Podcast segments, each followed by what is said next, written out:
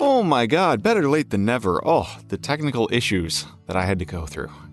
Anyhow, what is going on, fellow parentals? How is it going this wonderful Wednesday? It's not morning anymore. I ran into some technical issues. I did not launch on time. Is it Thursday? Is it Friday? I have no idea what day this is launching on right now. But whatever day you decide to throw on this podcast, I hope you're having an amazing one so far.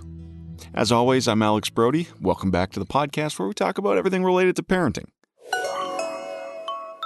Today, I want to talk about parenting styles. From bog standard parenting to the impact on children to just overcoming differences in philosophies. Everything discussed today can easily be fleshed out even further into their own episodes. And if you are keen on that, well, you know exactly where to weigh in Instagram. But first, before we dive into all of that, I have a question for you, and it is related, so stay with me. Have you ever heard of the red car phenomenon? or the frequency illusion. Something comes to the forefront of your attention, or you want to buy something really badly, or you keep thinking about something that you want. And all of a sudden, you see it everywhere. Pay attention to it, because now that I've pointed it out, you're probably going to be seeing red cars all over the place. You'll see a few today, and maybe tomorrow, if you remember this.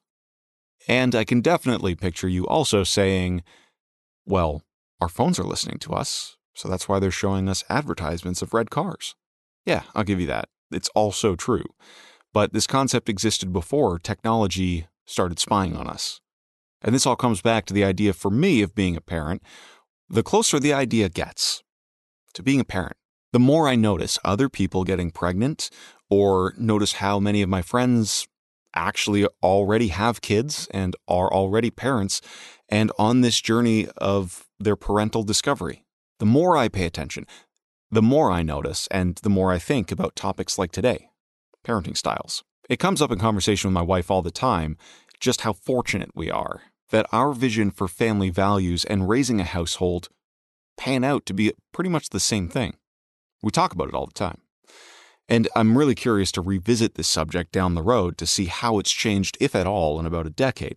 But we put a lot of focus on family values. Even though we were raised slightly differently, things like communication, thoughtful conversation, quality time, and intentional effort, they resonate with us. And it's funny how many times we can have the same conversation about how our parents raised us or what's important to us and what our hopes and desires are. And not get tired of it, but be re energized about the topic each week we talk about it. It's actually a really nice way of staying connected. And for me, I believe there's only so much that you can instill in your kids before you just have to let them do their own thing. Again, I tell myself this in my mind because I know it's going to be hard to let go. And I know that there's nature versus nurture, for instance. Nature being their automatic genetic inclination and tendencies. And then, when we talk about nurture, it can be divided into two subcategories the environment you provide as a parent in the household and the external environment around them. Think friendships, school. Now, working in that school of thought, whatever parenting style I implement is my biggest impact on my child's development and well being, since the other aspects of development are outside of my control. And yes, I am listening to you. If you're saying, Whoa, Alex, it takes two parents, you should have said we instead of I.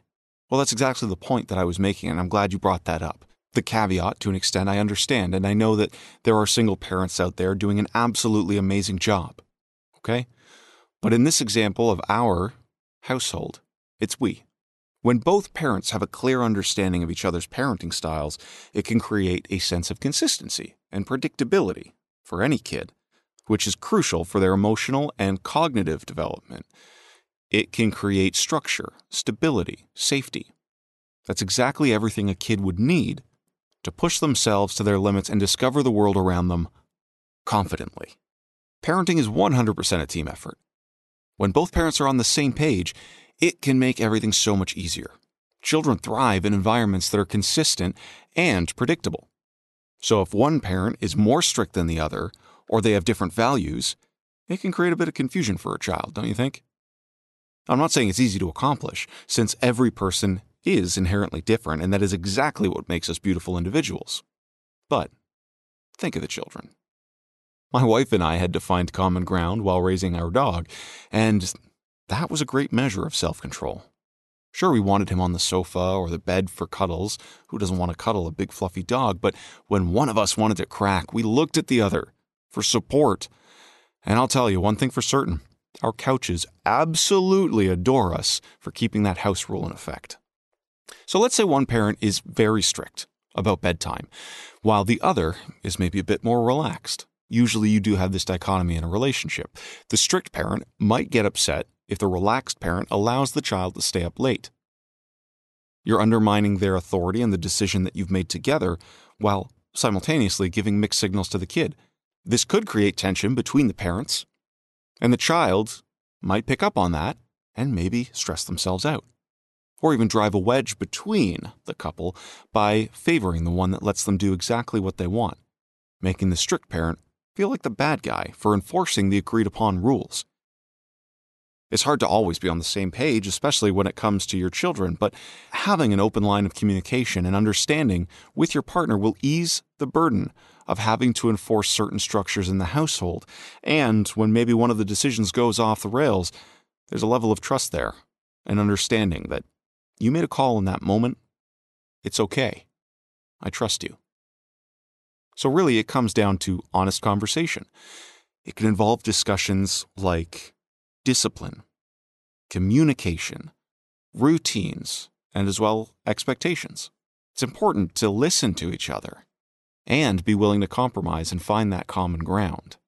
Be open minded. Approach the situation like any young kid would, with curiosity. Again, it's not easy.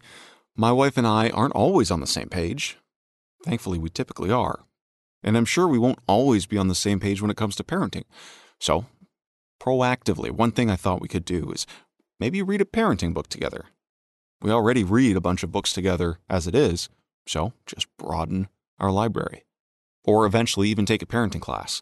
I'm actually pretty keen on taking one even now because who says you can't start too early? That's why I started the podcast. And this can provide a structured way for parents to learn about different parenting styles and to explore their own parenting philosophies. Another helpful, oops, bump the table. Another helpful strategy I've heard about is to create a parenting plan or an agreement. Think Sheldon Cooper from The Big Bang Theory. It can be a written document that outlines each parent's responsibilities, expectations, parenting styles, etc. It can also include things like schedules, routines, and rules. Now, if you're listening to this and you think, man, that sounds a little intense, or that's just ridiculous, Think about it. Everything spirals from one particular point, a butterfly effect. So if you can address those things now and set those expectations, rather than not addressing them and having them hidden, it could save a lot of headaches down the line and make everybody's life easier. When we went out recently and spoke to some friends of ours, one of the challenges that they brought up was having different ideas about what's best for their child. And I think that took a lot of courage to openly talk about that. And I respect that. It wasn't in a slanderous way. It wasn't with malice. It was just matter of fact, and they were still talking things out, and they let us view part of the conversation. So, one partner believes in attachment parenting, while the other partner prefers a more traditional approach. It's important for parents to be open minded and be willing to listen to each other's perspectives, and letting us be the silent moderators to another conversation in this particular microcosm of a family unit, it showed how well they were getting along. So they've been working on that, and I give them a lot of credit. Another challenge is that they have different parenting styles based on their own upbringing and their own cultural backgrounds. They're two different people from very two walks of life. Nobody's the same. So it's important for parents to be understanding and respect each other's backgrounds and experiences. So, a note to myself here How can I ensure that I'm in sync with my wife when it comes to morals and values? Again, communication is key, as I outline every time I talk about the topic. We've talked about it when we were dating, we talked about it when we were engaged, we were married, and we continue to talk about it. It is really, really important to have conversations about what kind of values you want to instill. And for me, it's important to actually have conversations about the values that we want to instill. Things like honesty, kindness, respect, responsibility, and the list goes on. How to do that is another matter, but once the child is here, we can continue to have ongoing conversations about these values and how they can be incorporated into this new life. You can't anticipate every situation that'll arise, but the one way that I know that you can prepare them for the best is to lead by example. Children learn from what they see and not what they're just being told. If parents want their children to be kind, they should be kind themselves. If I want my children to be honest, then I should be honest myself. Not tell them one thing and go and do the other. That's a bit duplicitous. By living out the values that I want my kids to have, I can create a powerful example and also continue to improve who I am as an individual, which is a win win. So, if you have your first baby on the way, or if you're a well seasoned parent but find yourself at odds with this current situation you're in, I'm encouraging you to approach every type of conversation with curiosity and willingness to learn. Put the ego aside. It won't help anyone. Parenting is a journey, and you know that. And no one has all the answers. If someone had the right answers, babies would come with a manual, and I guarantee, well, some people wouldn't even bother reading the manual. and then they'd complain. So, by listening and being open to new ideas and approaches, we create that strong foundation that we want for our kids and their well being. I want to ask Are there any specific tips that I missed or anything you think would be valuable in this conversation? Let me know. Hit me up on Instagram. I'll bring it up. I do hope that you found this discussion insightful or at least thought provoking. And remember, being on the same page as your partner is crucial in order to provide consistency and structure for your kids' emotional and cognitive development. Communication and understanding are key in overcoming any differences in views, and it's not easy. But taking the time to learn about different parenting styles and creating a parenting plan or agreement can help ease the burden and save you a lot of headaches down the line.